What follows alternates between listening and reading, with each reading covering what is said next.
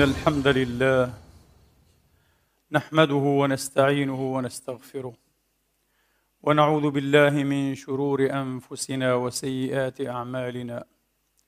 من يهده الله فلا مضل له ومن يضلل فلا هادي له. وأشهد أن لا إله إلا الله وحده لا شريك له ولا نظير له ولا مثال له. واشهد ان سيدنا ونبينا وحبيبنا محمدا عبد الله ورسوله وصفوته من خلقه وأمينه على وحيه ونجيبه من عباده. صلى الله تعالى عليه وعلى آله الطيبين الطاهرين وصحابته المباركين الميامين وأتباعهم بإحسان إلى يوم الدين وسلم تسليما كثيرا. عباد الله أوصيكم ونفسي الخاطئة بتقوى الله العظيم ولزوم طاعته. كما أحذركم وأحذر نفسي من عصيانه سبحانه ومخالفة أمره. لقوله جل من قائل من عمل صالحا فلنفسه ومن أساء فعليها وما ربك بظلام للعبيد.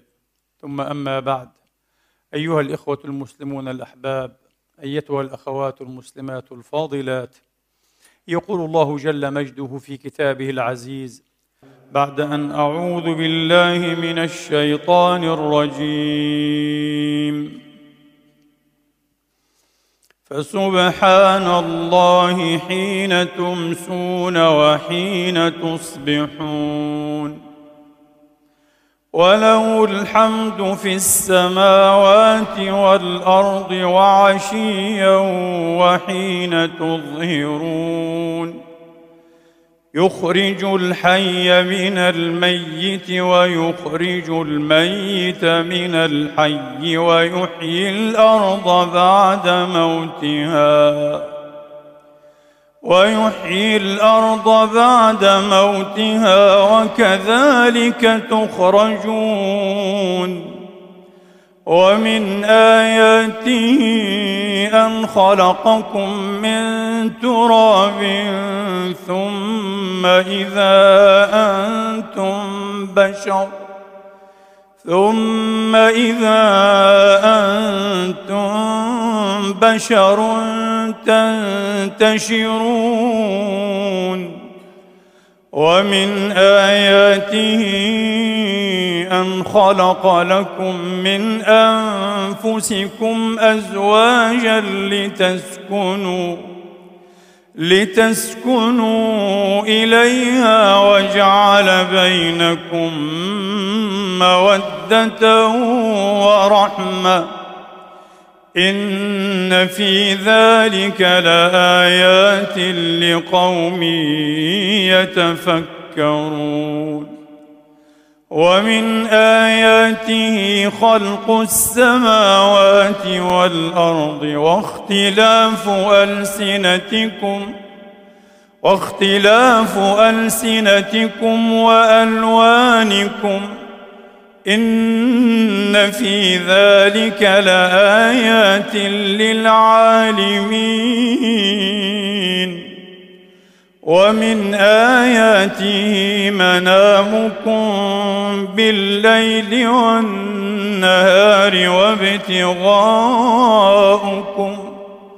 وابتغاؤكم من فضله. إن في ذلك لآيات لقوم يسمعون. ومن آياته يريكم البرق خوفا وطمعا وينزل من السماء ماء فيحيي به الأرض فيحيي به الأرض بعد موتها. إن في ذلك لآيات لقوم يعقلون. ومن آياته أن تقوم السماء والأرض بأمره ثم إذا دعاكم دعوة من الأرض إذا أنتم تخرجون. صدق الله العظيم. وبلغ رسوله الكريم. ونحن على ذلك من الشاهدين. اللهم اجعلنا من شهداء الحق القائمين بالقسط. آمين. اللهم آمين. إخواني وأخواتي من أعظم آيات الله تبارك وتعالى وأظهرها. هذه العلاقة التي وصفها القرآن العظيم بأنها ميثاق غليظ بين الجنسين واخذنا منكم ميثاقا غليظا ومن آياته أن خلق لكم من أنفسكم أزواجا. ولذلك بالإزاء كان الطلاق ووقوع الفرقة بين الزوجين من أحب الأعمال إلى إبليس لعائن الله عليه متتابعة.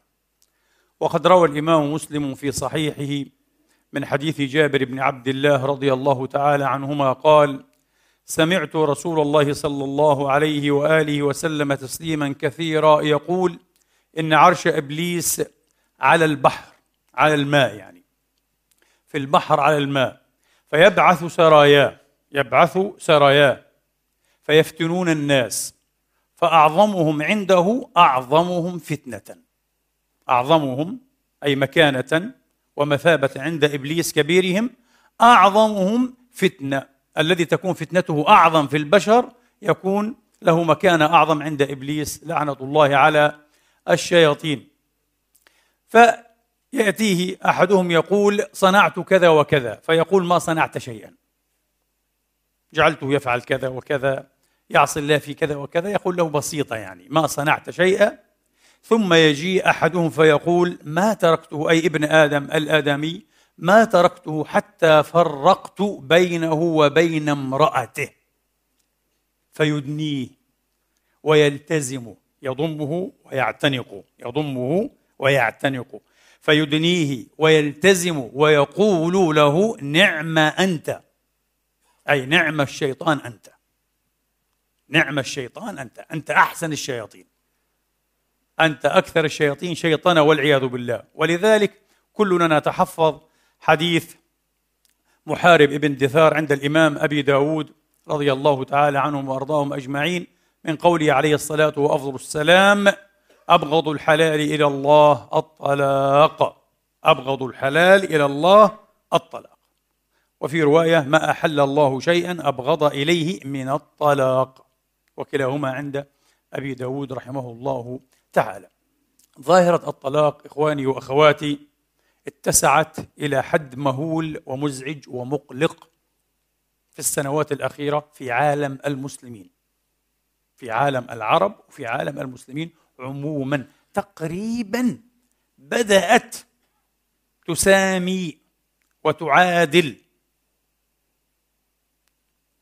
ما لدى الغربيين الذين كنا نعيرهم ونفخر عليهم بأننا متماسكون اجتماعيا أكثر منهم والفضل لديننا وأخلاقنا وعوائدنا وما إلى ذلك.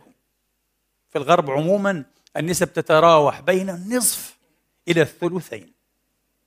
يعني خمسون في المئة من إجمالي عدد الزيجات أو عقود الزواج تنتهي إلى الفشل إلى الطلاق إلى الثلثين في المئة. بلجيكا مثلا قبل سنة بلغت فيها النسبة أو تفوقت على سبعين في المئة. يعني من كل عشر حالات تنجو حالتان أو ثلاث حالات وتفشل السبع البواقي. شيء مريع مخيف. مجتمعات تتفكك. مجتمعات تتفكك. وطبعا أيها الإخوة أعظم الذين يضحون ويدفعون الثمن معاناة وحرمانا والما وتشتتا عاطفيا. وتشوشا فيما يعرف بالولاء العاطفي في علم النفس وعلم النفس الاجتماعي الأطفال للأسف الشديد آه. مئات ملايين الأطفال تقريبا يشردون يضيعون بطريقة أو بأخرى على أن الجميع ممن لم يضع الضياع الكامل يعاني مما ذكرت من التشتت آه، ومن التشوش في الولاء العاطفي في الولاء العاطفي للأسف الشديد العالم العربي بدأ يسامي هذا العالم المتقدم لهذه الجهة جهة التفكك الاجتماعي. نحن نتفكك مجتمعات تتفكك. يعني من جهة إيماننا يتفكك الإلحاد الربوبية اللا أدرية الشكوكية. التفكك السياسي على مستوى الأوطان والدول معاداة بعضنا لبعض. التفكك الأسري نتفكك يبدو على جميع المستويات معنويا روحيا أخلاقيا سياسيا اجتماعيا. شيء مخيف. نحن نعيش الآن في لحظة مخيفة لحظة فارقة مرعبة على فكرة. لو تسنى لرجل حكيم متزن ووازن الرأي قبل خمسين سنة أن ينظر إلى عالمه العربي المسلم اليوم لربما إيه؟ فقد عقله أو دار إيه؟ رأسه ولم يفهم شيئا. قبل خمسين سنة كانت نسبة الطلاق في جمهورية مصر العربية سبعة في المئة فقط. الآن كم؟ ثمانية وأربعون في المئة قريب من خمسين في المئة. ومصر هي الدولة الثانية. آه. بعض الإحصاءات تقول هذه مبالغة آه، مصر تقريبا 40% إن شاء الله تكون حتى أقل من هذا. أما الدولة الأولى فهي الكويت قريب من 50% والثالثة الأردن قريب من 38% وهكذا. شيء مخيف. شيء مخيف. هذه مجتمعات مسلمة عربية تقليدية. إلى حد بعيد مجتمعات تقليدية. خاصة المجتمع الأردني مثلا. ما هذا الارتفاع المهول المقلق؟ ما الذي يحصل؟ ما الذي يحصل أيها الإخوة؟ طبعا مثل هذا الموضوع الحساس والحرج لا يمكن مقاربته وعظيا. بأن نسرد الآيات والأحاديث ونصائح السلف الصالحين ثم نمضي. الموضوع أشد تعقيدا على أن الآيات والأحاديث وتبصرات أسلافنا الصالحين مفيدة جدا لو أمكن موضعتها في موضعها المناسب لكي لا أطول بالمقدمات أحب فقط وطبعا لا يمكن أيضا حتى أن نشير إلى عنوانات هذا الموضوع هذا الموضوع له جنبة اجتماعية سوسيولوجية وله جنبة نفسية بلا شك له جنبة تربوية له جنبة ثقافية له جنبة حتى اقتصادية. لا أدري هل له جنبة سياسية؟ آه. لكن له أكثر من جنبة له أكثر من جهة. وإذا ذهبت تتقصى الحديث عنه بطريقة علمية. أعجزك الأمر. أعجزك الأمر. أنت تحتاج إلى جحاف من العلماء المتخصصين. كل يتناوله من جهة معينة. لكي نقاربه مقاربة علمية محترمة. لكي نحاول أن نضع الأصبع على مكمن الداء حقا. ما الذي يحصل؟ من أين لنا أيها الإخوة أن نشخص تشخيصا سليما ودقيقا لكي نتبصر بسبل العلاج سبل الإنقاذ. لكن أحب أن أحصر حديثي في نقاط محددة جدا حتى لا يتفلت الموضوع من بين أيدينا. النقطة الأولى إخواني وأخواتي هناك جانب نفسي مهم جدا في هذه القضية. لابد أن نثقف أبناءنا وبناتنا بخصوصه. بمعنى ماذا؟ بمعنى أن هناك شخصيات محددة مرشحة أكثر من غيرها وبشكل جاهر وبشكل صريح لأن تفشل وتفشل العلاقة الزوجية. فالمفروض أن البنت أو الشاب منذ البداية يكون لديه نوع نوع آه، معرفة نوع استبصار بهذه الشخصيات الخطيرة. لأن هذه الشخصيات الخطيرة وطبعا تندرج تحت تحت عنوان الاضطراب النفسي. لا أتحدث عن الأمراض الذهانية. هذا موضوع آخر وأيضا له وجهة أخرى لن نخوض فيه اليوم. لكن عن اضطرابات الشخصية. يعني مثلا الشخصية النرجسية الشخصية الاضطهادية بارانويد الشخصية السيكوباثية الشخصية الهستيرية. هذه أربعة أنواع من الاضطراب في الشخصية مرشحة أكثر من غيرها وبنسبة ساحقة زاعقة لأن تفشل وتفشل العلاقة الزوجية. فبمعنى أن الشاب أو الشابة إذا عرف ابتداء أن الطرف الآخر هو أحد هذه الشخصيات ابتعد. انجو عمير. انجو بجلدك. لا تتورط. شخصية سيكوباثية ماذا تفعل بها؟ يستحيل. لا بينفع فيها لا طب نفسي ولا معالج نفسي ولا واعظ ولا مصلح ولا إيه مجتمع حكماء ولا حكم من أهله وحكم من أهلها. انسى انسى. وسائل الخبراء النفسيين وسائل الأطباء النفسيين. شخصية سيكوباتية انسى. ويمكن أن تخدع الجميع. ربما آتي إلى تعريف سريع بهذه الشخصيات بعيدة قليل في تضاعيف الخطبة. كذلك الشخصية الهستيرية والشخصية النرجسية العابدة لذاتها. المتمحورة حول نفسها. والشخصية الاضطهادية البارانود الذي يرى أن الكون كله يتآمر به. العالم كله شرير حسود حقود كريه منحط سافل يبغضه ويريد إفشاله وإشقاعه وإتعاسه. لا ثقة في أحد ولا أحد يستحق الثقة. ماذا تفعل بهذه الشخصيات؟ انسى. لذلك علينا أن نوفر المعاناة على أنفسنا على أولادنا أبنائنا وبناتنا منذ البداية. شوف ماليزيا أنا ذكرت قبيل قليل الدولة الأولى عربيا في مستويات الطلاق الكويت. والغريب ربما يكون لهم عذرهم لكن أنا على على كل حال وجدت هذا غريبا وأرجو أن يتغير قبل ثلاث سنوات. رفع مقترح إلى مجلس الأمة الكويتي يعني البرلمان مجلس التشريعي آه. يطالب بتقنين هذه المسألة في الشكل الآتي. لا يسمح بإمضاء عقد الزواج بإنهاء عقد الزواج يعني بتتميم عقد الزواج إلا بعد أن يدخل الطرفان الخاطب أه والخطيبة أو المخطوبة دورة تثقيفية بقضية الزواج ومشاكل الزواج ومسؤوليات الزوجين وأشياء كثيرة. جميل جدا. قال لك لا. المجلس رفض هذا. قال لك يتعارض مع الدستور. يتعارض مع الدستور. ويتناقض أو يتعارض مع العادات والتقاليد. عجيب جدا والله. عجيب. أنا أجد أن القرآن والسنة لو فهمناهما جيدا يمكن أن يفيا بمقتضيات دورة تثقيفية على أعلى مستوى. والله على أعلى مستوى. والله الذي فهم دينه جيدا وطبقه بصدق وجيدا. ولم يكن مضطرب الشخصية كهذه الشخصيات الأربعة. ممكن أن يكون شخصية عفوا قهرية. سينجح. ممكن يكون شخصية اعتزالية انطوائية. سينجح. وطبعا الشخصية الانبساطية أكيد تنجح. وسنعرض أيضا للتعريف بهذه الشخصيات بعيدة قليل.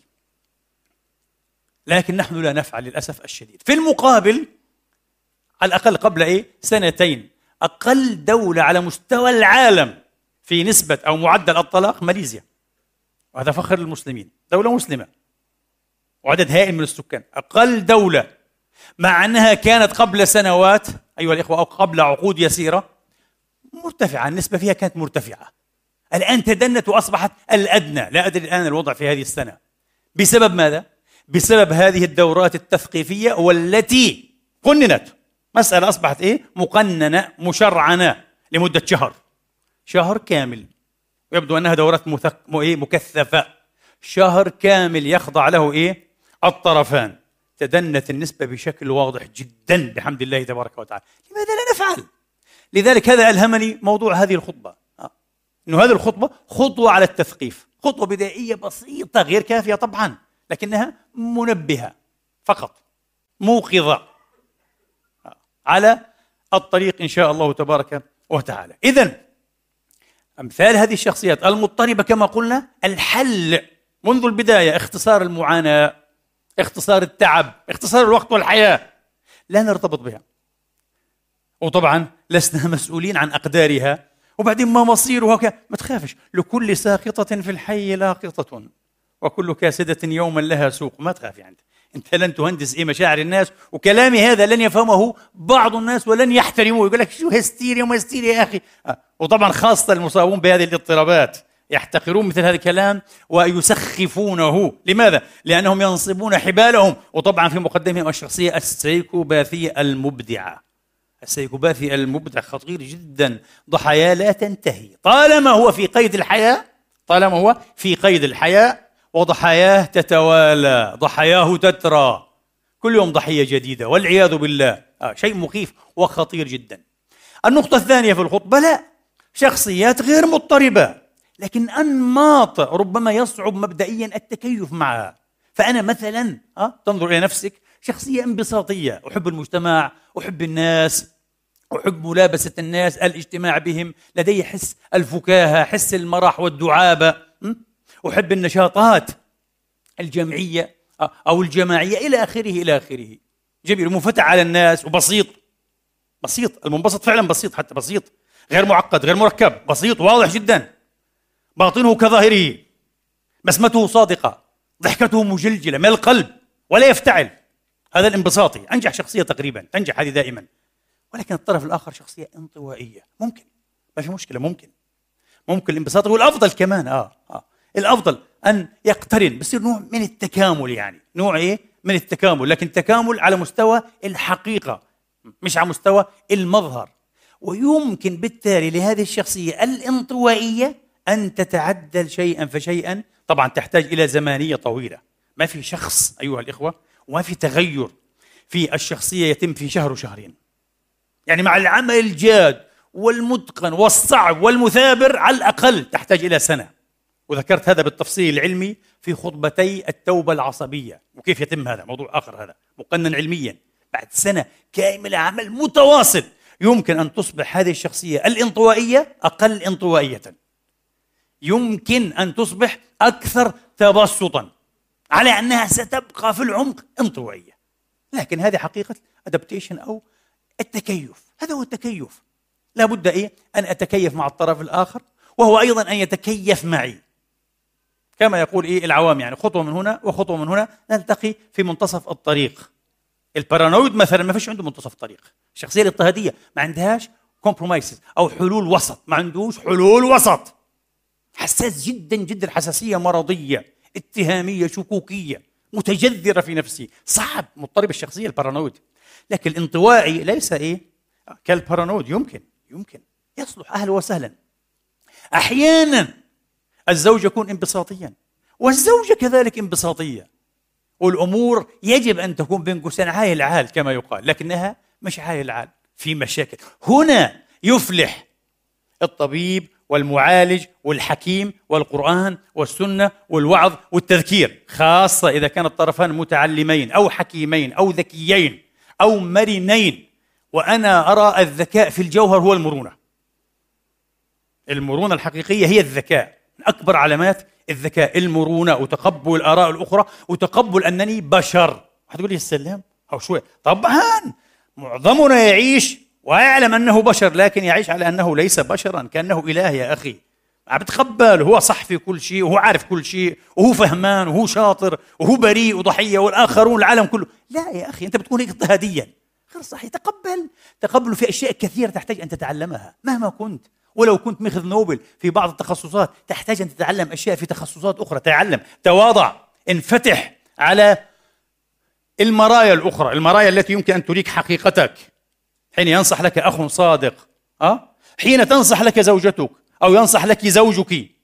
وهكذا سائر الأقارب والمعارف والأحباب. حاول أن تكون مرنا وحاول أن تكون متواضعا. تقبل هذا النص انظر. قل أكيد لعل في أخطاء لعل في إيه؟ نقائص لعل فيه ما يشوه شخصيتي. لابد أن أبدل لابد أن أتغير. الموعظة ومثل هذه الخطب تنفع في هؤلاء تنفع في هؤلاء. هؤلاء سنتكلم معهم جمل جملا يسيرة. ثم نمضي إلى الشخصيات المضطربة. لنعرب بها من باب التحذير فقط. وهذا موضوع خطبة اليوم. يعني مقاربة بسيطة لنقاط مهمة على كل حال. ويمكن أن تعطينا إيه خارطة الطريق مهمة أيضا في قضية إيه الزواج والطلاق. في قضية الزواج والطلاق. لأن الطلاق في الحقيقة عند من يفهمه وخاصة إذا كان في البين أولاد إحدى الكوارث الاجتماعية. بصراحة إحدى المصائب. مش حدث بسيط مفرد يمكن أن يتجاوز بسهولة وليس له عقابيل. ليس له توال مدمرة بالعكس هو حدث مدمر في الصميم على المستوى الاجتماعي مدمر حتى الأسس مدمر حتى الأسس يبلغ الأسس في المجتمع. لذلك لابد أن يدق ناقوس الخطر. أنا لا أرى أن هذا الناقوس يدق بإيه؟ بالكيفية المطلوبة وبالدرجة الكافية. المفروض البرامج العربية والفضائيات وكذا أن تشتغل. ماذا أقول لكم يعني؟ معظم الوقت على هذه القضايا. لأن المجتمعات تتفكك. مجتمعات تزول دون أن تدري. فالقضية فعلا مخيفة وتحتاج إلى دق ناقوس الخطر بصدق وجد. نقول أيها الإخوة للأسوياء الطبيعيين الذين يعيشون ولا يتكيفون ما في عيب جوهري في الزوج ما في عيب جوهري في الزوجة ولكن الأمور تشارف الطلاق. تشارف الطلاق. ما الذي يحصل؟ أشياء كثيرة جدا جدا جدا هنا. لكن استلهاما للنص الديني نقول ينبغي على الزوج والزوجة أن يدرك أن وضع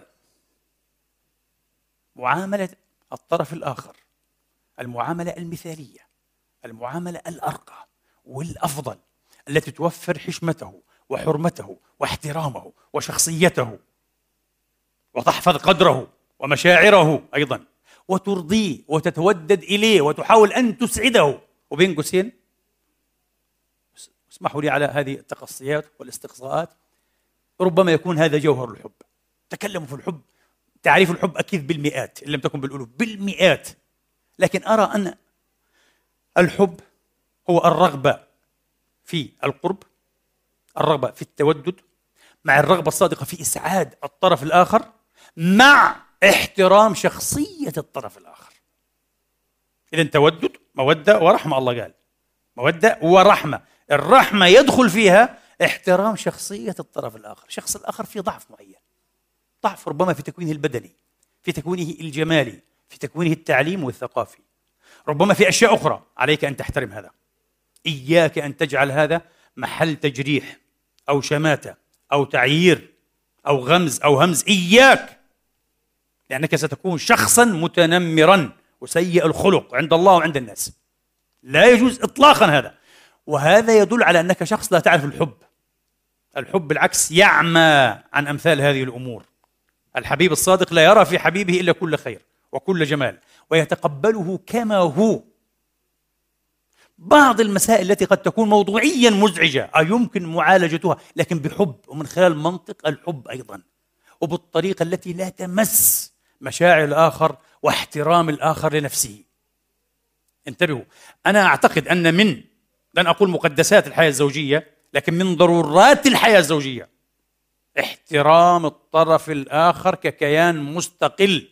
له كل التقدير وكل الاحتشام. مش معنى أنها زوجتي أنها أصبحت ملكي مثل أشيائي مثل محمولي مثل سيارتي. إيه إيش النظرة المادية الوثنية هذه؟ الذي يملك البشر هو خالق البشر فقط. ما في بشر يمكن أن يملك بشرا آخر ولا تملك ابنك ولا ابنتك. ويجب أن تعامل حتى أولادك بهذا المنطق أنت لا تملكهم أبدا. بل كل ما هنالك أن عليك واجبات وأن في عنقك حقوقا إزاءهم ولهم. قال تبارك وتعالى ولهن مثل الذي عليهن بالمعروف وللرجال عليهن درجة. إي والله أشهد الله. ما قرأت أيها الإخوة. مثل هذا النص. لا لبشر ولا لإله ينسب إلى مجمع الآلهة. يوجز ويكثف العلاقة بمنطق حقوقي عادل منصف مساواتي بين الطرفين كهذه الآية العظيمة. شيء عجيب يا أخي. ولهن مثل الذي عليهن. يعني في لك حقوق وعليك واجبات. وبالمثل لها حقوق بإزاء الحقوق وعليها واجبات بإزاء الواجبات. الله أكبر. الله أكبر. شيء تقشعر له الأبدان. روى الإمام أبو بكر البيهقي في السنن الكبرى رحمه الله تعالى أن ابن عباس قال إني لأتزين لزوجتي كما تتزين لي. بيقف أمام المرآة وبظبط حاله وبهذب نفسه أه؟ ويصلح من ريحه أي من رائحته. ويأخذ زينته. قال أتزين لها. كما تتزين لي فإنهن يحببن منا. ما نحب منهن. لكن يمكن أن تخجل. وأنت رجل ما شاء الله عليك. 24 ساعة سيجارة إثر سيجارة. الأسنان صفر قحر بخر والرائحة وشيء عجيب يا أخي. نوع من البهدلة. قلنا عادي. عيب. عيب. لا يجوز. هل تحب أن تراها أنت بهذه الطريقة بهذه الهيئة؟ طبعا لا. وهي أيضا لا تحب ولكنها ربما إيه؟ لأنها بنت ناس وبنت أصول مربية ما بتتكلم المسكينة. أو أعياها الكلام تكلمت بطريقة أو بأخرى ونصحت ولكن ما في. لا حياة لمن تنادي. ابن عباس قال لك لا. لماذا يا ابن عباس؟ قال لأن الله تعالى يقول ولهن مثل الذي عليهن بالمعروف وللرجال عليهن درجة. الله أكبر يا أخي. هذا الفهم للدين. لكن تعال شوف المسلم الآن انظر إلى المسلم المعاصر. كل ما يحفظه من الدين في هذا الباب هذه النصوص. وليس الذكر كالأنثى على أنه يفهمه غلطا. هذه الآية في صالح الأنثى على فكرة. وليس الذكر كالأنثى. الرجال قوامون على النساء وللرجال عليهن درجة. ناقصات عقل ودين. لو كنت آمرا أحدا أن يسجد لأحد لأمرت المرأة أن تسجد لزوجها من عظم هذا اللي عارفه هو. فقط. ما بيعرفش أي نصوص أخرى. والناشز وهي ناشز ولا يدري وكأنه لم يقرأ القرآن في رمضان على الأقل مرة في العام إيه؟ وإن امرأة خافت من بعلها نشوزا. وأنت كمان ناشز. الرجل ينشز كمان كما تنشز المرأة. هذا لا هذا لا يقال لنا. آه. حتى على المنابر لا نذكر بهذا كثيرا. لا نذكر بهذا لأنه عموما مجتمعات بطريركية مجتمعات أبوية ذكورية تعلي من شأن الرجل. الرجل هو كل شيء والمرأة لا شيء. وأنتم تعلمون طبعا القضايا وقضايا قتل الشرف وجرائم الشرف. إيه؟ الرجل ما بيعيبه شيء. عندنا هذا مثل عامي في بلاد الشام. إيه؟ بيعيبه ما يعيب المرأة. وزيادة بصراحة. لا عندنا الرجل ما بيعيبه شيء. حتى لو ارتكب الفاحشة. جدع وبطل وما بيعيبه شيء. وبتزوج عادي. إيه مجتمعات جاهلية مجتمعات جاهلية والله كالجاهلية الأولى في هذا الباب. لا يجوز. وتدعي التمسح بالإسلام. عن أي إسلام يتحدثون. البنت الصغيرة المسكينة لو حامت حولها شائعة أنها عابت بنت صغيرة 15 سنة تقتل مباشرة. مئات الحالات في بلاد العرب والمسلمين بعد أن تم قتل هؤلاء البريئات بين إيه؟ الطب الشرعي أنهن أبكار لم يمسسن. عادي ولا يطرف جفن. المهم أنه أرضى المجتمع وغسل العار بالدم. مجتمعات منحطة. هذا انحطاط حقيقي. هذا يوجب غضب الله تبارك وتعالى. هل هذا شرع الله؟ شرع الله. لو انها فعلا عابت وارتكبت الفاحشة وبتطبقوا شرع الله 100 جلدة. لا ما في 100 جلدة. سكين مباشرة 100 جلدة إيش؟ ولا يقيمون وزنا لشرع الله. ولا تجد حتى أئمة ووعاظا يعتنون المنابر يزعقون ويصرخون بأن هذه جاهلية وأنكم تنتهكون حدود الله وترتكبون جرائم. مش حتحاسبوا عليها فقط. لا لا ستبعثون قتلة من أوسخ القتلة يوم القيامة. اللي يقتل إيه؟ لحمه ودمه يقتل ابنته من أجل إشاعات فارغة لم يتحقق منها من أجل فقط أن يسكت ألسنة مجتمع سيكوباثي. بصراحة مجتمع سيكوباثي. مريض مجتمع سادي يحب أن يعذب الآخرين. مجتمع لا يتقي الله حتى في الكلام في أعراض الناس. الآن تحصل. ولذلك مثلا آه بعض الناس اقترح علي في الخطبة الأخيرة تكلم عن قصة إسراء غريب. لا يا حبيبي أنا لست نائبا عاما ولست قاضيا في القضية. ما عنديش الحيثيات الكاملة. كيف أتكلم؟ وما شهدنا إلا بما علمنا على مثل الشمس فاشهد. لما أكون أنا النائب العام أو القاضي وعنده كل الحيثيات وعندي إقرارات أو بينات. أهلا وسهلا. بعدين بتكلم بطلع بيان. اليوم الكل بطلع بيان. ولا ندري مين الظالم ومين المظلوم. المرحومة رحمة الله عليها أم أهلها؟ ممكن أهلها أيضا ظلموا كثيرا جدا بكلام كثير متنثر هنا وهنا. الكل يتكلم. مجتمعات تريد أن تتشفى. عجيب يا أخي. تريد أن تعير. تريد أن تشمت. وكأنهم كملة. طب ما أنتم أبناء هذه المجتمعات وأبناء هذا المستنقع الثقافي وأبناء نفس الثقافة. آه. ويمكن لو حصل معك شيء قريب مما حصل هناك أن تفعل أسوأ مما إيه؟ فعل.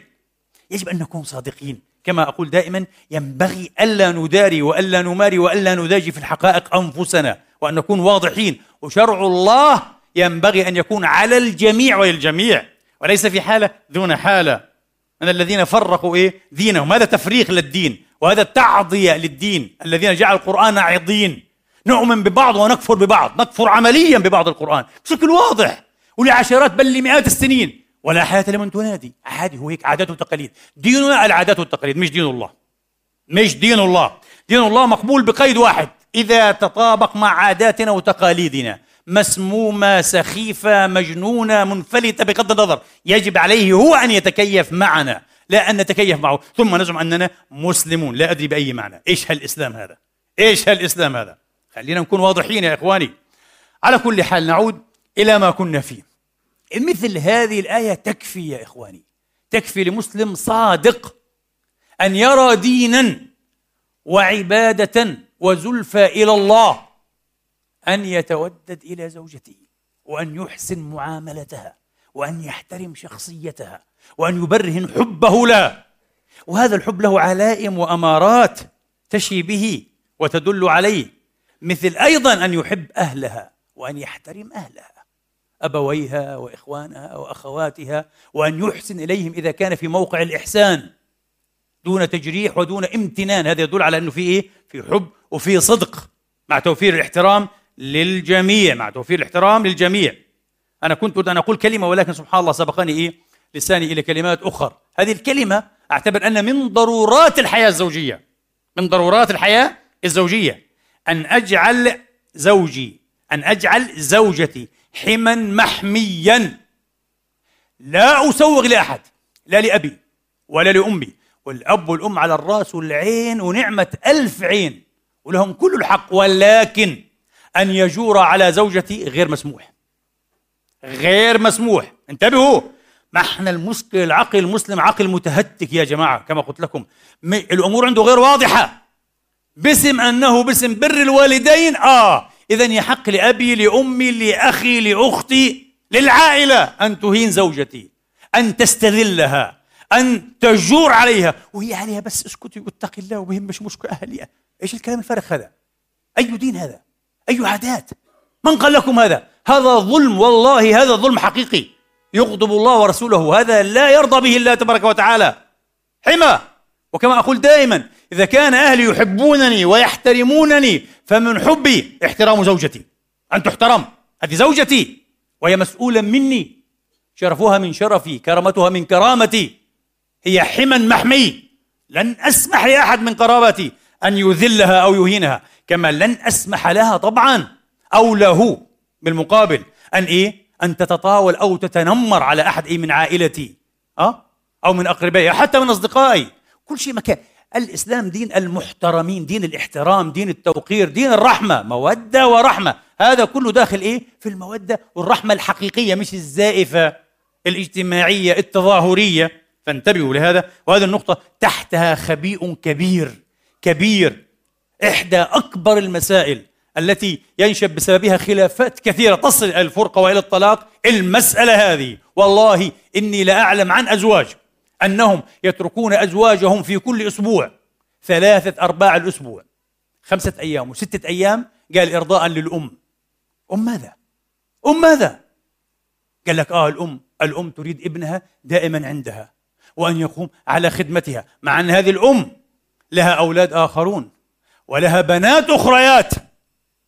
وبعضهم يسكنون عندها في البيت. لا. عليه أن يأتي من بيته وأن يلزمني. خمسة أيام وستة أيام في الأسبوع. وتسمح له مرة أو مرتين وعلى مضض أن يذهب يواصل زوجته وأولاده. ما هذا؟ أي دين هذا؟ أي عادات هذه؟ من الذي فهمك يا سيدي يا أخي يا حبيبي أن هذا من بر الوالدين؟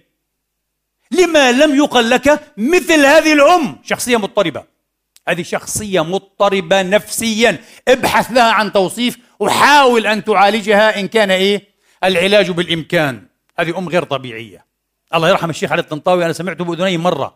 يحدث عن أم كانت كل ليلة تأتي وتحشر نفسها في السرير بين زوجها وعفوا بين ابنها وزوجته. قال إيه؟ تعلقا بابنها حبا لابنها. لا كثر الله في العالم أمثال هذه الأم المريضة المضطربة نفسيا. ولا كثر الله أمثال هذا الأبله الأحمق الذي يرى أن السكوت على هذه الوضعية أو هكذا وضعية مضطربة من بر الوالدين. أي بر؟ أي بر وأي دين؟ أي فقه؟ ولذلك لما قيل للإمام أحمد طبعا قبل إيه أنا أقول لكم سأتلو عليكم الحديث حديث أبي داود والترمذي رحمة الله عليهما عن ابن عمر. قال عبد الله بن عمر رضي الله تعالى عنهما كانت تحتي امرأة. وهذا التعبير في النفس منه شيء لكن تعبير عربي. أعتقد أنه من بقايا الجاهلية تحته. كانت تحتي امرأة وكنت أحبها. يعني الأفضل والأكرم كانت معي امرأة كانت لي امرأة مش تحتي. تعبير عربي جاهلي طبعا وهكذا. كان يدل المرأة على أنها من التحوت. كانت تحتي امرأة وكنت أحبها وكان عمر يكرهها فقال لي طلقها. قلت لا. في شخصية شفتوا وعمر شخصية مهيبة لكن ابن عمر برضه شخصية. قال له لا ما بطلقها. طلقها ليش؟ بحبها وبتحبني. أطلقها ليش؟ ما بطلقها. وعمر يقول عليه طلقها. فقلت لا. فأبى. في شخصية فعلا يا آه. فذهب عمر لرسول الله وذكر له.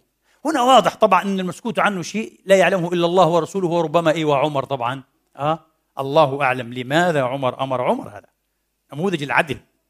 لكن عمر ستير ويحب الستر ولا يريد أن يبوح لابنه بما قد يجرح ربما. فذكر الأمر للرسول. فقال رسول الله لي طلقها. قال فطلقتها. هنا في شيء طبعا مسكوت عنه. وهذا الدين الدين ستر ورحمة.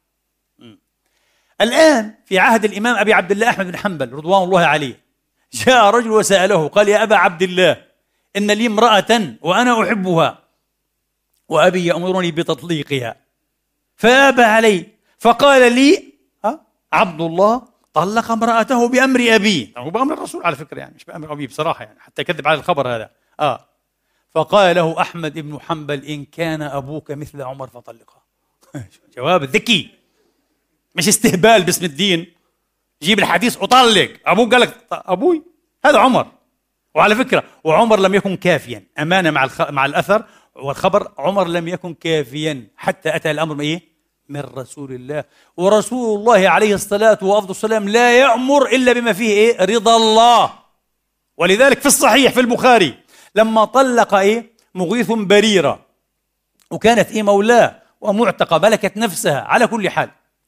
ثم تبعتها نفسه. طلقها وندم. آه يحبها صار خلاف. طلقها وهي إيه فرحت لا تريده. فكان إيه ربما تكون في الطواف فيأتي مغيث يطوف حولها ويبكي. تسح دموعه على إيه خديه. يريدها. فقال الرسول عليه الصلاة والسلام إيه وآله للعباس عمه يا عباس ألا تعجب؟ من حب مغيث بريرة وبغض بريرة مغيثة. ثم إيه؟ قال لها رسول الله في الرجوع إلي. فقالت يا رسول الله شافع أو آمر؟ أنت تشفع له يعني؟ يعني محضر خير زي ما بيقولوا بالعامية ولا أمر؟ قال بل شافع. قالت فإيه؟ فلا حاجة لي به. ما بديش شوف مجتمعات مستقلة تربية حقيقية هذا رسول الله. رسول الله أعلى سلطة. روحية أخلاقية دينية سياسية. قال له لا ما بقدر أنا أمرك. ما في عندي أمر من الله. ولا بأمرك أنا. بس أنا. أنا شافع. بقول لك ارجعي له كذا بحبك. قالت له لا بديش أنا ما بحب. أنا لا أحبه. ولست آمرا. فالنبي حين أمر ابن عمر فهو أمر. الله ويعلم إيه؟ الحقيقة. آه. لماذا أمره؟ وما الذي ذكره عمر لرسول الله؟ الله أعلم. واضح يا إخواني؟ اذا هذا هو. قال له إن كان أبوك مثل عمر فطلقها. اليوم في عالمنا العربي حالات غير نادرة. تقول له أمه يقول له أبوه يقول له عمه إن كنت رجلا طلقها. فيقول أنت طالق. ما شاء الله عليك. والله لست برجل. والله لست برجل. والذي طلقه هو أبوك أو عمك. أنت الذي تملك عقدة النكاح يا رجل. من الذي يمكن أن يجبرني على أن أطلق امرأة لا أستريب فيها؟ كيف أطلقها في غير ريبة؟ أهواها وتهواني. جيب لي دليل شرعي أن أطلقها. لن أطلقها علشان أثبت أنني رجل. لأنني رجل حين لا أستمع إلا للبرهان والدليل لمقتضى الحكمة والعدل. مش رجل أتبع إيه عمي وأبي والكبار والصغار في القبيلة والعشيرة. ابدا. حالات غريبة يعني في المجتمعات العربية يا إخواني. بعدين يقول لك إيه؟ الإسلام ك... طبعا الإسلام كرم المرأة وأنصف المرأة لكن أنتم ما كرمتموها ولا أنصفتموها إلا ما شاء ربي وقليل ما هم. كونوا واضحين. قال إذا الإسلام كرمها فكأنهم هم كرموها أنتم ما كرمتموها. تكرمتها أن تطبقوا فيها شرع الله الذي يرضي الله تبارك وتعالى. المرأة في عهد الرسالة كانت شيئا كبيرا. المرأة في مجتمع رسول الله كانت شيئا عظيما جدا فعلا. شخصية حقيقية. والله اليوم لا تجد مثل هذه الشخصية في أرقى مجتمعات المسلمين. شخصية حقيقية. وين في مجتمعات المسلمين؟ اليوم ما في امرأة مسلمة فاضلة والحمد لله معظم أخواتنا المسلمات فضليات بفضل الله تبارك وتعالى معظمهن بطريقة ساحقة. فضليات. تقيات كريمات طيبات والله. لا يردن إلا إيه؟ إلا البيتوتة والعيش السعيد والستر. لكن من من هؤلاء الفضليات التقيات العفيفات الصينات الدينات من تجرؤ أن تأتي إلى القاضي وأمام بعض الناس بعض الحضور في محضر القاضي وتطالب بحقها في الفراش؟ إيه الصحابيات فعلنا هذا؟ فعلنا هذا. النسائي روى عن الغميصاء أو الرميصاء أنها طالبت بهذا. وذكرت الشيء الذي ذكرته امرأة رفاعة القرظي في حديث عائشة رضوان الله عنهن جمعوات.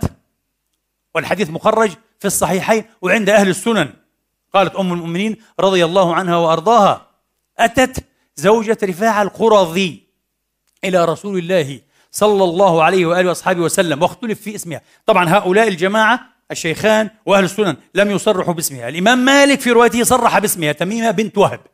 وهذا يؤكد أنها ليست الغميصاء أو الرميصاء المذكورة في حديث النسائي كما رجح الإمام العيني في عمدة القاري المهم وقالت يا رسول الله كنت تحت رفاعة القرظي فطلقني فبت طلاقي. بينونة خلاص كبرى. فبت طلاقي. فتزوجني عبد الرحمن ابن الزبير وليس معه إلا مثل هدبة الثوب. تكني عن ذاك الشيء. يعني لا يصل إليها. كما في حديث الغميصاء لا يصل إليها. الرجل ضعيف. ضعيف. عنده مشكلة. في التواصل البدني. ليس معه إلا مثل هدبة الثوب. حتى تبسم النبي وخجل أبو بكر في رواية خجلا شديدا. قال يا إيش الفضيحة هذه امرأة جريئة تطالب بحقها. لا تريد أن تصل إلى الخيانة. هذا حقه يا أخي. كما أنت أيها الرجل أيها الفحل عندك حق وتقول حق وأريد والتعدد والقوة وأنا. يا سلام. وهي أيضا بني آدم. عندها حال. كما تجوع أنت تجوع هي. كما تعطش تعطش. كما تتعب وتسأم وتشعر بالملل هي كذلك نفس الشيء. كيان عضوي كامل يا سيدي. لماذا لا تحاول إيه؟ أن تنصف هذه الحقيقة أيضا؟ لأنه لا يجوز لها طبعا. بالعكس واجب عليها وجزاها الله خيرا شرعت للنساء مثل هذا الموقف الجميل القوي الواثق الكريم أيضا والشريف. لا تريد الكفر كفر العشير كفر الفراش في الإسلام. كما في حديث أيضا إيه؟ حبيبة بنت إيه؟ بنت سهل زوجة ثابت بن قيس بن شماس. أكره الكفر في الإسلام. لا أحب أن أكون زوجي. امرأة شريفة بنت شرفاء. لا أريد أن يتطرق بها الأمر إلى الخيانة. لكن أريد حقي. حقي. النبي تبسم. وقال تريدين أن ترجعي إلى رفاعة؟ قالت نعم. قال لا. حتى تذوقي عسيلته ويذوق عسيلتك. لابد أن يحصل أيها الإخوة لقاء تام. هكذا نكني. لقاء تام. قبل أن يحدث اللقاء التام لا يجوز. وهذا رأي الجماهير. علمي لم يخالف في هذا إلا سعيد ابن المسيب كما حكاه ابن العربي في أحكام القرآن. قضية أخرى. على كل حال. شوف هذه المرأة المسلمة الشريفة التقية الواثقة تطالب بحقوقها. اليوم لو فعلت هذا امرأة مسلمة والله يهتكون عرضها بأبشع الأوصاف والنعوت. هذه امرأة كيت وكيت وكيت وكيت. هذه امرأة عينها برحة وقوية ومش عارف. ليش يا أخي؟ تطالب بحقها وما في حدا أنصفها. تريد إيه؟ من رسول لا ينصفها. هو هذا. يجب أن نكون واضحين. على كل حال. الحديث في هذا الباب يطول جدا. أكتفي بهذا القدر وأستغفر الله لي ولكم فاستغفروه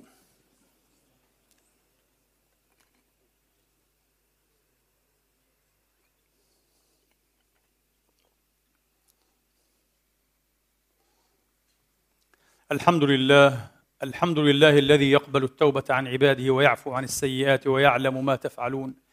ويستجيب الذين آمنوا وعملوا الصالحات ويزيدهم من فضله والكافرون لهم عذاب شديد.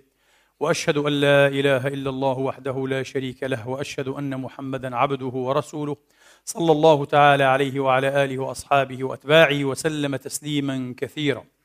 أما بعد إخواني وأخواتي روى الإمام أبو عبد الله ابن ماجه في سننه بإسناد صححه بعض المحدثين كالشيخ الألباني المعاصرين وأغمزه بعض العلماء الآخرين. عن ابن عباس رضي الله تعالى عنهما قال أتي رسول الله صلى الله عليه وآله وسلم وقيل له يا رسول الله إن عندنا يتيمة. شوف وقضيتها محرجة وضيقة يتيمة. ولا بد أن يكون النظر في شؤونها منوط بالمصلحة. لابد أن يكون النظر في شؤونها وتدبير كل شؤونها منوطا بما فيه مصلحتها.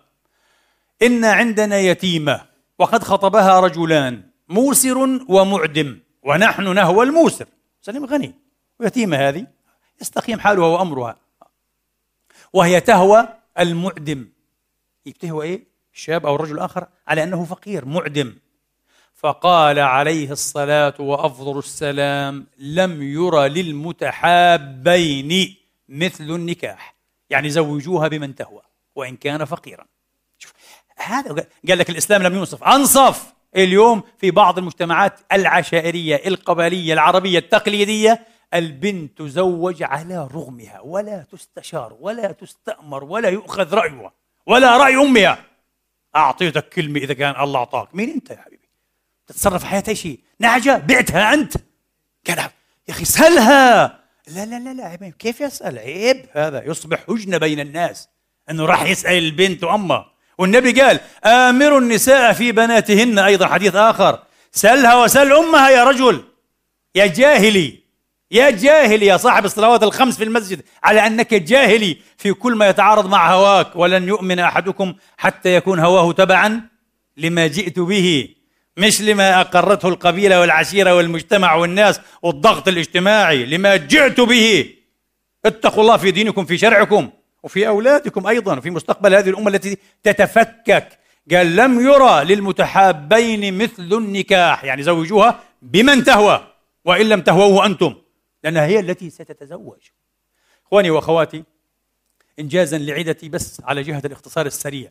ما هي الشخصيات الأربع المضطربة التي ينبغي أن نحذر منها؟ سواء البنات أو الشباب في هذا. احذروا من هذه الشخصيات. وهذه الشخصيات مش في الرجال وفي النساء أيضا. أولا كما قلنا إيه؟ الشخصية السيكوباثية.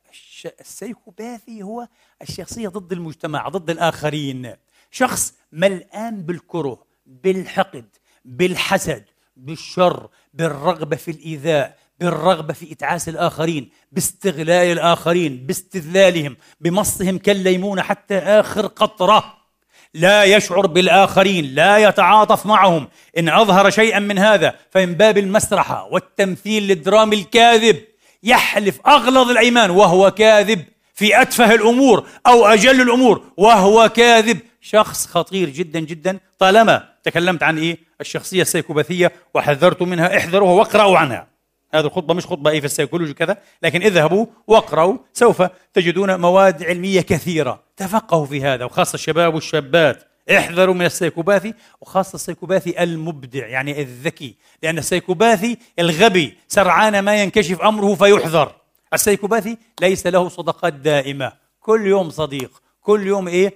علاقة جديدة لأنه حين ينكشف طبعا الناس مباشرة تتحاشاه وتهرب منه إلى آخر إيه؟ ما يمكن الهرب. ينصب شباكه على آخرين ويقعهم ضحايا. وهكذا شخصية خطيرة. علاقاته الجنسية لا مؤاخذة مضطربة لا يمكن ولا يصبر ويعجز عن أن يصبر على علاقة واحدة شرعية ولذلك هو يعدد العلاقات المحرمة. رجل فاحش يرتكب الفاحشة والعياذ بالله. وربما يتستر دون إيه؟ أن يدرى لكن حبل الكذب والتستر قصير. لابد أن يكشف يوما ما. آه. لهذا أو لذاك من الناس. الشخصيه السيكوباثيه خطيرة جدا. أخطر اضطرابات الشخصية على الإطلاق السيكوباثيه فاحذروها. اثنين الشخصية النرجسية. العابد لذاته. فعلا النرجسي هو الذي يعبد ذاته. ذاته متورمة متضخمة يعيش في عالم من المرايا. كلما نظر لا يرى إلا نفسه. ولذلك إذا كان رجلا يستغرب منه. أنه ينفق أوقات طويلة جدا وكل يوم. في قضية ماذا؟ في قضية التزين والتجمل والتسريحة والشعر في الإيه في الوجنات واللباس والهيئة. مهتم جدا بصحته يمارس تمرينات رياضية. إذا نخزته إيه؟ نخزة بسيطة هرع الأطباء لأنه خطير. العالم بدون يتهدم. النرجسي هو رحمة الله في هذا العالم. العالم لا قيمة له بدونه.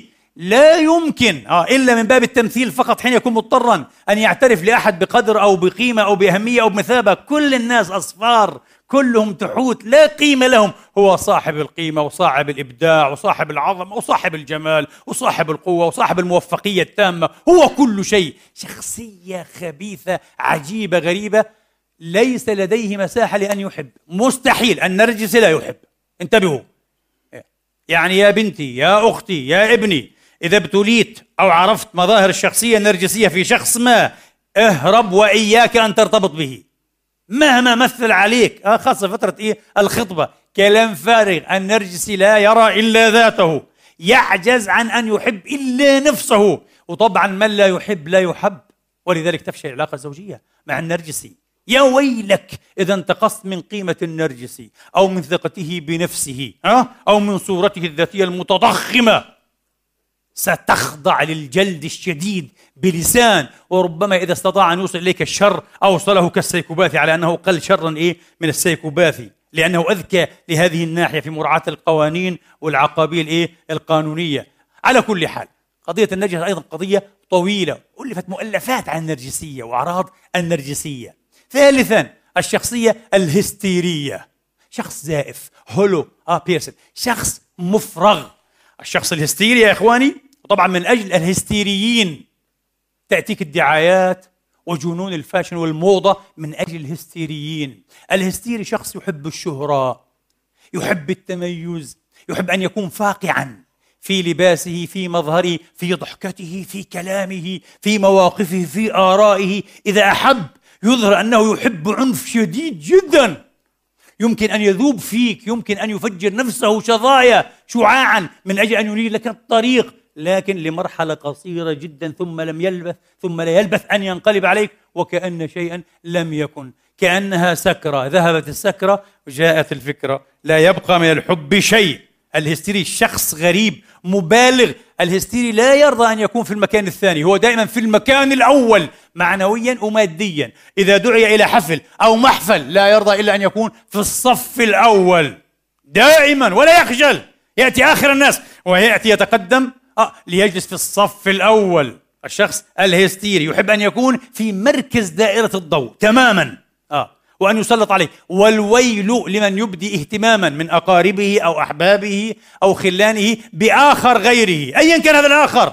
سيخضع أيضا إيه؟ لسلاطة لسانه وانتقاده وسخريته اللاذعة. آه.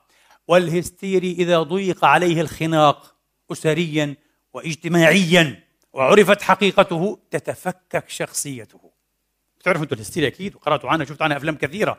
تتفكك الشخصية فيصاب بالإغماء ويصاب بالتخشب.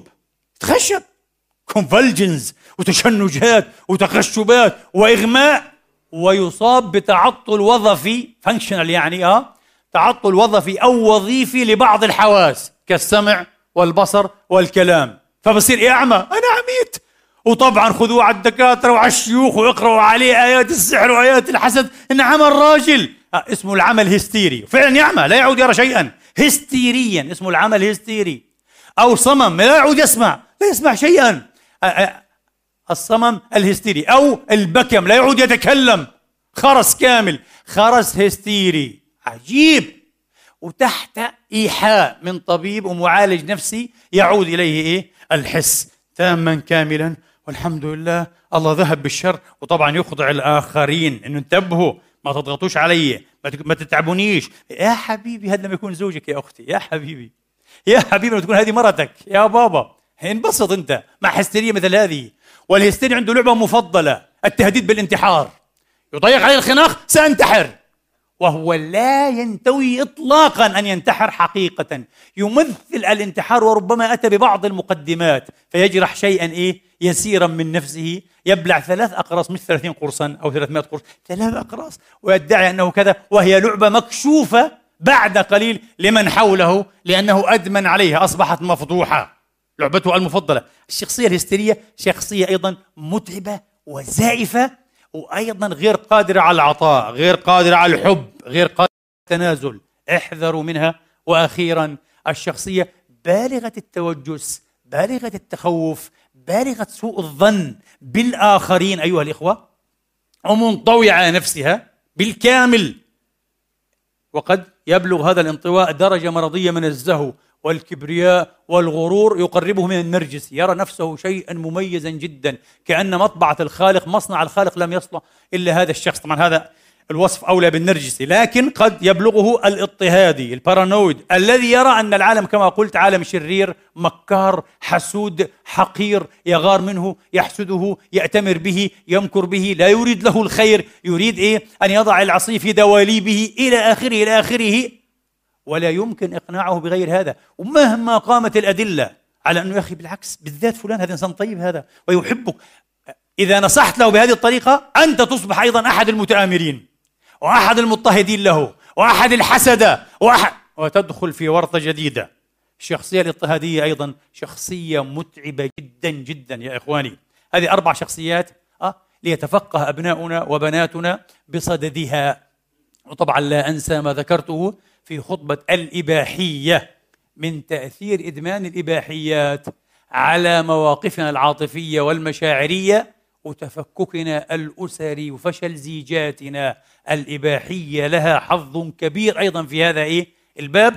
كما أن لوسائل التواصل الاجتماعي والسوشيال ميديا حظ آخر أيضا وإن كان أقل من الإباحيات لأن الشباب اليوم والشابات وأحيانا الكهول والكهلات ويمكن الشيوخ كمان الفوق خمسين سنة هيك آه؟ بدأوا يعيشون أو يتكيفون للعيش في مجتمعات افتراضية. لم يعد يهمه المجتمع الواقع الحقيقي. مجتمع الأهل والجيرة والقرابات لا يهمه. يهمه إيه؟ جماعة الفيس تبعه. جماعة الفيس. و24 ساعة في كل أوقات الفراغ على الفيس. وبنزل حاله وهو إيه؟ مطعوج. وهو مصحصح. وهو نايم. وهو تعبان. وهو على الشط. وهو في قنة الجبل. وهو رايح هنا. يا أخي من أنت يا أخي؟ ماذا نريد من كل هذا الهبل ومن كل هذا السخف؟ ولذلك في مجتمع مثل هذا مجتمع افتراضي غير تقليدي وهو عالمي ومفتوح وأيضا مخلخل حتى الأسس مفكك حتى العمد يا إخواني. أه؟ حتى الاساطيل الأساسية لبنائه. طبعا بتشوف فتاة عاد ما شاء الله تعمل لك في نفسها مشاكل عجيبة غريبة وأشياء لا يمكن أن تفعلها بنت محترمة تحترم أهلها وسمعتها وشرفها. بعضهن تأتي وتقبل زوجها أه؟ قبلة يعني مليئة بالشغف الجنسي المفضوح السافل وتصور هذا قال وبتنزلوا إلنا. وين إحنا عايشين؟ في أي كوكب؟ ما الذي يحصل هذا؟ ما الذي يحصل؟ وعلى فكرة أطمئنكم أه؟ وأقسم بالله هؤلاء ليسوا سعداء ليسوا سعيدين. هؤلاء أشقياء شخصيات شقية وشخصيات جوف مهلهلة ومفككة لكن يجربون طرقا جديدة. أه لاستقطار السعادة. السعادة مش هكذا. السعادة فلسفة حقيقية في الحياة. أه السعادة تواصل حقيقي مع الله تبارك وتعالى. تسليم الأمر له لا إله إلا هو. أه التضوء والتنور بخطته الشرعية في فهم غاية الحياة غاية الوجود. لما وجدنا؟ لما نعيش؟ ما الذي نريده؟ هذا الذي يعطيك إيه؟ ثباتا انفعاليا وضوحا في الغايات وضوحا في الأهداف نضجا في الشخصية. أخيرا أقول لأخي وأقول لأختي لابني وابنتي لكل هؤلاء الأحباب الفضلاء والفضليات انتبهوا. الزوج الناجح قبل أن يكون زوجا ناجحا أو مع كونه زوجا ناجحا بالحتم وبالضرورة هو إنسان ناجح. ناجح أكيد في عمله في علمه في اجتماعياته في نشاطاته أه؟ ومن الصعب أن تكون ناجحا نجاحا حقيقيا ثم تكون زوجا إيه؟ فاشلا إلا أن تغلب على أمرك بسبب فشل الشخصية الأخرى. وهذا موجود أيضا حتى لا نظلم إيه؟ الناس. ولكن بالمقابل انتبه إن كنت وإن كنت زوجا أو زوجة فاشلا وفاشلة فهذا ينذر بأنك بشكل عام إنسان فاشل. في بعض الحالات أو في كثير من الحالات مش دائما طبعا مش دائما كما قلنا. آه. فانتبه حرصك على أن تكون زوجا ناجحا وأن تكوني زوجة ناجحة يدل على إيه؟ على نجاحك العام، نجاحك المطلق في الحياة. نسأل الله تبارك وتعالى أن يمن علينا بنعمة السعادة والاستقرار والحكمة البالغة حتى ندرك فضل الله علينا في أنفسنا وفيما أولانا من نعمه وأفضاله وأسبغ علينا من آلائه ومننه. اللهم علمنا ما ينفعنا وانفعنا بما علمتنا وزدنا علما وفقها ورشدا. اهدنا واهد بنا وأصلحنا وأصلح بنا. لا تدع لنا في هذا اليوم الكريم ذنبا إلا غفرته ولا هما إلا فرجته ولا كربا إلا نفسته ولا ميتا إلا رحمته ولا مريضا إلا شفيته ولا أسيرا إلا أطلقته ولا غائبا إلا رددته. ولا مدينا إلا قضيت عنه دينه برحمتك يا أرحم الراحمين. عباد الله إن الله يأمر بالعدل والإحسان وإيتاء ذي القربى وينهى عن الفحشاء والمنكر والبغي يعظكم لعلكم تذكرون. وأقم الصلاة. هل يمكن أن تجتمع هذه الأنماط الأربعة للشخصيات المضطربة؟ يعني الشخصية السيكوباثية الهستيرية النرجسية البارانويد أو الاضطهادية. في شخص واحد؟ لا. لا لا يمكن. لأنه في كل نمط من هذه الشخصيات له مميزات محددة ومشخصات. بعض هذه المشخصات تتعارض مع المشخصات الأخرى فكيف تجتمع مستحيل تستبعد. يصير المنطق استبعادي مش استيعابي. يعني ما في لدينا نمط جامع من اضطرابات الشخصية يستوعب كل هذه الأنماط الأربعة. ابدا ابدا. لأن هذه الأنماط الأربعة بطبيعتها في أكثر مشخصاتها استبعادية بإزاء الأنماط الأخرى وليست استيعابية. واضح آه الجميل طبعا بعض الناس اللي مش متعلم أو ما عندوش الذائقة العلمية اللي ما تمرسش بالتفكير العلمي والأدبيات والاطلاعات العلمية ممكن يتشكك ويقول لك شو الكلام هذا؟ اضطهاد وسيكوبات وكذا وين هذا؟ وين هذا في الكتاب والسنة؟ بعض الناس اللي تغلب عليهم إيه؟ المنطق النصوصي بده كل شيء نص يثبت له إنه إيه المسألة كذلك للأسف المنطق هذا طبعا إيه لابد أن يعالج ومنطق بسيط وساذج جدا جدا فالحقيقة قطعا هذه الأنماط من الشخصيات وهذه الشخصيات لا تزال موجودة عبر التاريخ. من يوم ما كان ابن آدم موجود أكيد يعني قابيل هذا الذي قتل أخوه أخاه هابيل أكيد يعاني من إيه؟ من اضطراب معين من شيء معين في شخصيته يمكن أن يدرس أكيد. فمن يوم كان الإنسان وهذه الأنماط موجودة. إيش فضل العلم الآن علينا وفضل هذه الدراسات العلمية إيه؟ الجميلة؟ أنها جعلت السبيل لتعرف هؤلاء ها وتحديد وتشخيص هؤلاء أقصر. ضمن إيه؟ ضمن رتب تنميطية تصنيفية معينة. آه. من السهل جدا. شوف أنت الآن يعني كأنها كأنها تعطي أسماء لظواهر مركبة متفرعة معقدة. أنت الآن لو أردت أن تصف الطاولة بغير اسمها ستأخذ إيه؟ زمنا. هيك العلم أيضا. العلم ما بعطيك إيه؟ يعني أو عفوا بعطيك إيه هذه الفرصة إنك تجرد. جردت أشياء كثيرة أنت.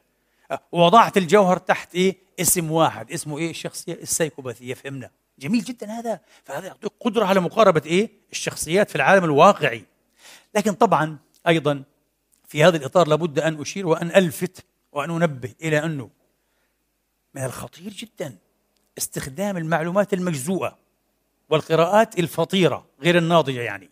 آه الجهيضة. آه القراءات الفطيرة الجهيضة غير الناضجة.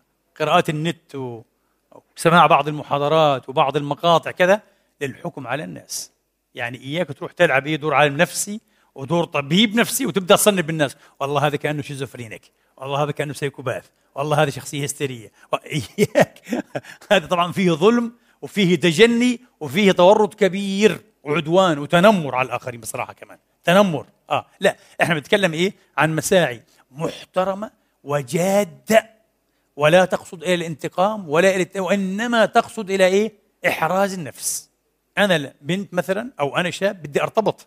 اي طبعا.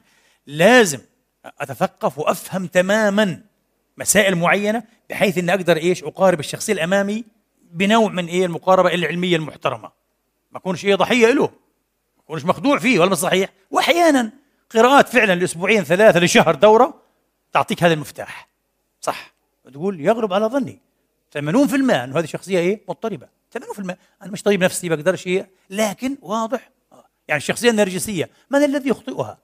النرجسي لا يستطيع أن يمثل المسكين ما مشكله النرجسي إنه يمارس نرجسيته علانا جهارا عيانا بيانا. أنا وبس. قعدتوا وقفتوا كيف بتكلم كيف بعبر كيف بضحك آه؟ كيف بتعامل مع الآخرين كيف بعلق على الآخرين كيف بعلق على اجتهادات. شيء مقرف شيء مش طبيعي زي ما قلنا. الله خلق نسخة واحدة منه. المصنع الرباني طلع واحد وبس وقفل. ما فيش غيره. لا إله إلا الله. آه. كأنه يقول لك لا إله إلا أنا لا شريك لي. أنا ما فيش مني اثنين. فشخصية مفضوحة. فقط يلزمك أن إيه؟ إنك تفهم شيئا معقولا عن النرجسية. ما هي النرجسية؟ وسمات الشخصية النرجسية ومشخصاتها عشان تكتشف إنه هذا نرجسي شخصية. ما انتهى. النرجسي سأشقى معه ذكرا كان أم أنثى. ذكرا كان أم أنثى لأنه شخص يفشل أن يحب كما قلت. ما فيش مساحة في قلبه وحياته للحب. يطلب أن يحب. بده كل الناس تسبح بحمده باستمرار. تمدحه باستمرار تعلي من شأنه باستمرار. wow! يعني دائما wow هو إنه يعني wow عليك على شكلك على منظرك على طولك على لباسك على ذوقك على كلامك على فصاحتك على صوتك الحلو على شعراتك على تسريحتك على نظارتك على الموتوسيكل تبعك على البسكليت على فيلتك. شيء جنن يا أخي. شيء مش طبيعي. شخصية متعبة متعبة جدا جدا جدا هذه الشخصية النرجسية. فعلى كل حال اذا لا. جواب باختصار لا. آه. لا يمكن أن تجتمع هذه الأنماط الأربعة؟ في نمط شخصية واحد. يمكن أن تتداخل مع نمط من هذه الأنماط بعض المشخصات الأخرى. ممكن ممكن. يعني ممكن إيه تكون الشخصية في جوهرها نرجسية تعاني من بعض إيه؟ الاضطهادية. وإنه شايف الناس إيه؟ بيكرهوه والناس بتامروا عليه والناس حاسدينه وإن كذا. ويبدأ إيه؟ يبدأ شوي يعني يأخذ مواقف اضطهادية. ممكن لكن هذا لا يحيله إلى شخصية اضطهادية. يبقى شخصية في الجوهر نرجسية مع مسحة اضطهادية. ممكن هذا بصير. أخيرا سؤال أخير. الشخصيات الجيدة إزاء الشخصيات المضطربة؟ لا الشخصيات الجيدة كثيرة. إحنا ذكرنا أربع إيه؟ أربعة أنماط للشخصية المضطربة. أما الشخصيات الجيدة فكثيرة لكن في رأسها الشخصية الانبساطية. كما قلنا الشخص الانبساطي شخص اجتماعي بسيط يحسن. الدعابة يحسن الممازحة يحسن الضحك من قلبه يحب التواصل مع الناس يعترف الآخرين بمزاياهم ها لا يحسدهم لا يحقد عليهم. بعيد جدا جدا جدا من الشرية والضر لا يحب أن يضر احدا حتى من ضره ابدا. متسامح كريم مغض عفو. الشخص الانبساطي شيء عجيب. لأنه شخص سعيد وراض. وعلى فكرة أي شخص تشوف عنده مرارة ها أو استبدادية أو تسلطية أو تنمرية أو انفجارية أو عدم ثبات انفعالي تلاقيه قاعد تضحك معاه فجأة. لا! ما اسمحش! اسمح لي! التزم حد انت طبعا إيه؟ تقول إيش اللي حصل؟ اكسبلوجن انفجر فجأة. ماله هذا؟ هذا بيعاني. الشخص اللي زي كذا بيعاني. الشخص الانبساط اللي ما بيعاني حتى لو تجاوزت عليه وغلطت في حقه وتنقصت من قدره بيستوعبك. وبيضحك وكذا ممكن يعطيك إشارة بسيطة هيك لكن بتهذيب. وإنت كنت حريصا على كسر خاطره ها؟ أه؟ وإظهار إيه؟ يعني تنمرك عليه وهو ما بيحب يكسر خاطرك ولا يجرحك لأنه عارف إيه؟ شخص راضي عايش في سعادة بلوريه عنده قلب مثل الالماس مثل الكريستال وهو حريص جدا إنه يتعاهد هذا القلب دائما إيه؟ بالتنظيف بده يبقى شفافا جميلا مش حيسمح لك. تشوش عليه إيه؟ سعادته ورضاه. إيش رأيك؟ حتى وإن كنت أنت مشوشا. إذا هو عداك فأنت سعيد. بس من الصعب إنك تعديه. هذه أحلى أحلى شخصية. اللهم اجعلنا انبساطيين بهذه الطريقة. في الشخصية الانطوائية. شخصية جيدة في العموم. واحد يقول كيف؟ طبعا. الشخص الانطوائي شخص طهور. بتحدثك أنا عن علم النفس مش من عندي. هذا دراسات ملخصة هيك. شخص طهور شريف أمين صدوق عنده التزام كوميتمنت يلتزم. يلتزم بالأسرة بالصداقة بالآباء بالعمل بأستاذه بشيخه بجاره. التزام. ما بضيع. انسان خجول يعطي كل ذي حق حقه يستحي جدا ويخجل من أن يقصر في إيه؟ في الحقوق، لو أنت عملت له معروف بسيط لازم يشكرك، يظهر الامتنان، موجود موجود، طب إيش عيبه؟ عيبه إنه انزوائي، انعزالي. بيخجل من الآخرين. بيقدرش يعبر إيه عن شخصيته إيه عن مواقفه إذا بيقدرش يعبر عن حبه. عنده قدرة غير عادية على الحب على فكرة الانطوائي، حب يحب من قلبه مسكين ويضحي بس ما يقدرش يعبر. الآن في إمكانية لعلاج الخطأ البسيط هذا؟ طب إيش مدى المصاعب مع إيه؟ شخصية انطوائية. قليل جدا. آه؟ مدى المصاعب مع شخصية انطوائية؟ قليل جدا. ما شغل كبير. ابدا ابدا ابدا. حتلاقي مصاعب. لكن يمكن التكيف معها. كما قلت في الخطبة التكيف تفهم إعذار احترام تقبل تعود. كويس؟ إذا تكيفت معها بهذه المعاني المعايير النفسية إيش بصير؟ بعد فترة على فكرة مين أقوى؟ الشخصية الانبساطية أو الانطوائية؟ الانبساطية. مين أنجح؟ الانبساطية. مين أكثر راحة؟ الانبساطية. الانطوائي شوي تعبان مع نفسه مسكين بس بتعبش غيره كثير بتعب حاله أكثر مسكين هو. مين الحين عدي الأضعف من عدي إيه؟ بالأقوى. فإذا الزوج انطوائي والزوجة انبساطية أو العكس إن شاء الله بعد فترة سنة سنتين ثلاثة بحسب عدد الجهود المبذولة وحسب ما تكون إيه؟ متقنة ودقيقة. يصبح أقل كما قلت في الخطبة أقل انطوائية أقل عزلة. بيبدأ يشارك. فالانطوائية مش شخصية إيه؟ بالعكس شخصية جيدة في الجملة وعندها الملمح هذا. أخيرا عشان ما نطول شخصيات كثيرة. الشخصية القهرية. تسمعوا بالشخصية إيه؟ القهرية. قريبة جدا من الانطوائية إيه؟ من الجانب الإيجابي. الشخص القهري شريف طهور صادق ملتزم وفي مخلص. مثل الانطوائي تماما. كل هذه الصفات مشتركة بين الشخص الانطوائي والشخص إيه؟ القهري.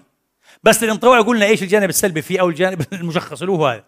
القهري إيش الجانب اللي عنده؟ العناد الإصرار عدم المرونة. ما بتغيرش بسهولة بيقتنعش بسهولة. منضبط جدا إلى حد متعب في مواعيده في برامجه في أكله في شربه في نومه.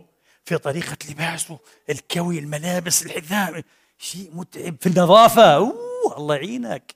الله يعينك. إذا كانت زوجتك قهرية الله يعينك. إذا كان زوجك قهري. بيقيم كل سجاده تحت بشوف حب التراب بنجن السجاده كيف ما هذه اللوحة. مش ربع سنتي تروح على اليمين. لازم تكون مئة في المئة. لو فيها ربع سنتي انحراف ينزعج. بتقول الشخصية قهرية. هي هيك مسكينة. هذه الشخصية القهرية هذه ملامح العيب اللي فيها. حب الانضباط حب الدقة بيرفكشنزم كل شيء بده إياه 100% تخيل. ومش مرن. كاسح قلت الإخوة الليبيين. مخه كاسح. ليه وصعب الاقناع. لكن إذا أقنعته لا يحيد عن رأيه الجديد. إذا نجحت تقنعه خلاص. مثل القطار. يعمد إلى غاية الجديدة مثل القطار. بلا عنده التزام كما قلت لك. اذا المعاناة مع الشخصية القهرية مش كبير جدا لا مقبولة. ممكن نتكيف معها إيش رأيك؟ ممكن نتكيف مع الشخصية القهرية. وممكن بالاستيعاب من شخصية انبساطية شخصية متفاهمه حكيمة إن نخفف من قهرية إيش؟ هذا القهري. واضح؟ فتبقى الشخصية القهرية شخصية نبيلة. انتبهوا ما شخصية حقيرة ولا سيئة ولا ابدا ابدا شخصية جيدة. مثل الشخصية إيش؟ الانطوائية. لكن احسنها الشخصيه إيه؟ الانبساطية والآن اعذرونا على الإطالة. الله أكبر. اللهم بارك. بسم الله الرحمن الرحيم. الحمد لله رب العالمين. الرحمن الرحيم مالك يوم الدين. إياك نعبد وإياك نستعين. اهدنا الصراط المستقيم. صراط الذين أنعمت عليهم غير المغضوب عليهم ولا الضالين.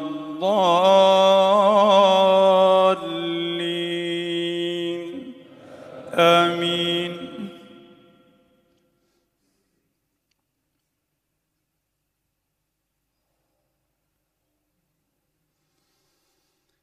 سبح لله ما في السماوات وما في الأرض وهو العزيز الحكيم. يا أيها الذين آمنوا لم تقولون ما لا تفعلون؟ كبر مقتا عند الله أن تقولوا ما لا تفعلون. إن الله يحب الذين يقاتلون في سبيله صفا كأنهم بنيان كأنهم بنيان مرصوص. وإذ قال موسى لقومه يا قوم لم تؤذونني وقد تعلمون أني رسول الله إليكم. فلما زاغوا أزاغ الله قلوبهم والله لا يهدي القوم الفاسقين. وإذ قال عيسى ابن مريم يا بني إسرائيل إني رسول الله إليكم مصدقا. مصدقا لما بين يدي من التوراة ومبشرا برسول يأتي من بعد اسمه أحمد. فلما جاءهم بالبينات قالوا هذا سحر مبين. ومن أظلم ممن افترى على الله الكذب وهو يدعى إلى الإسلام والله لا يهدي القوم الظالمين يريدون ليطفئوا نور الله بأفواههم والله متم نوره والله متم نوره ولو كره الكافرون. هو الذي أرسل رسوله بالهدى ودين الحق ليظهره ليظهره على الدين كله ولو كره المشركون. الله الله أكبر. بسم الله الرحمن الرحيم. الحمد لله رب العالمين. الرحمن الرحيم. مالك يوم الدين. إياك نعبد وإياك نستعين. اهدنا الصراط المستقيم. صراط الذين أنعمت عليهم غير المغضوب عليهم ولا الضالين. آمين.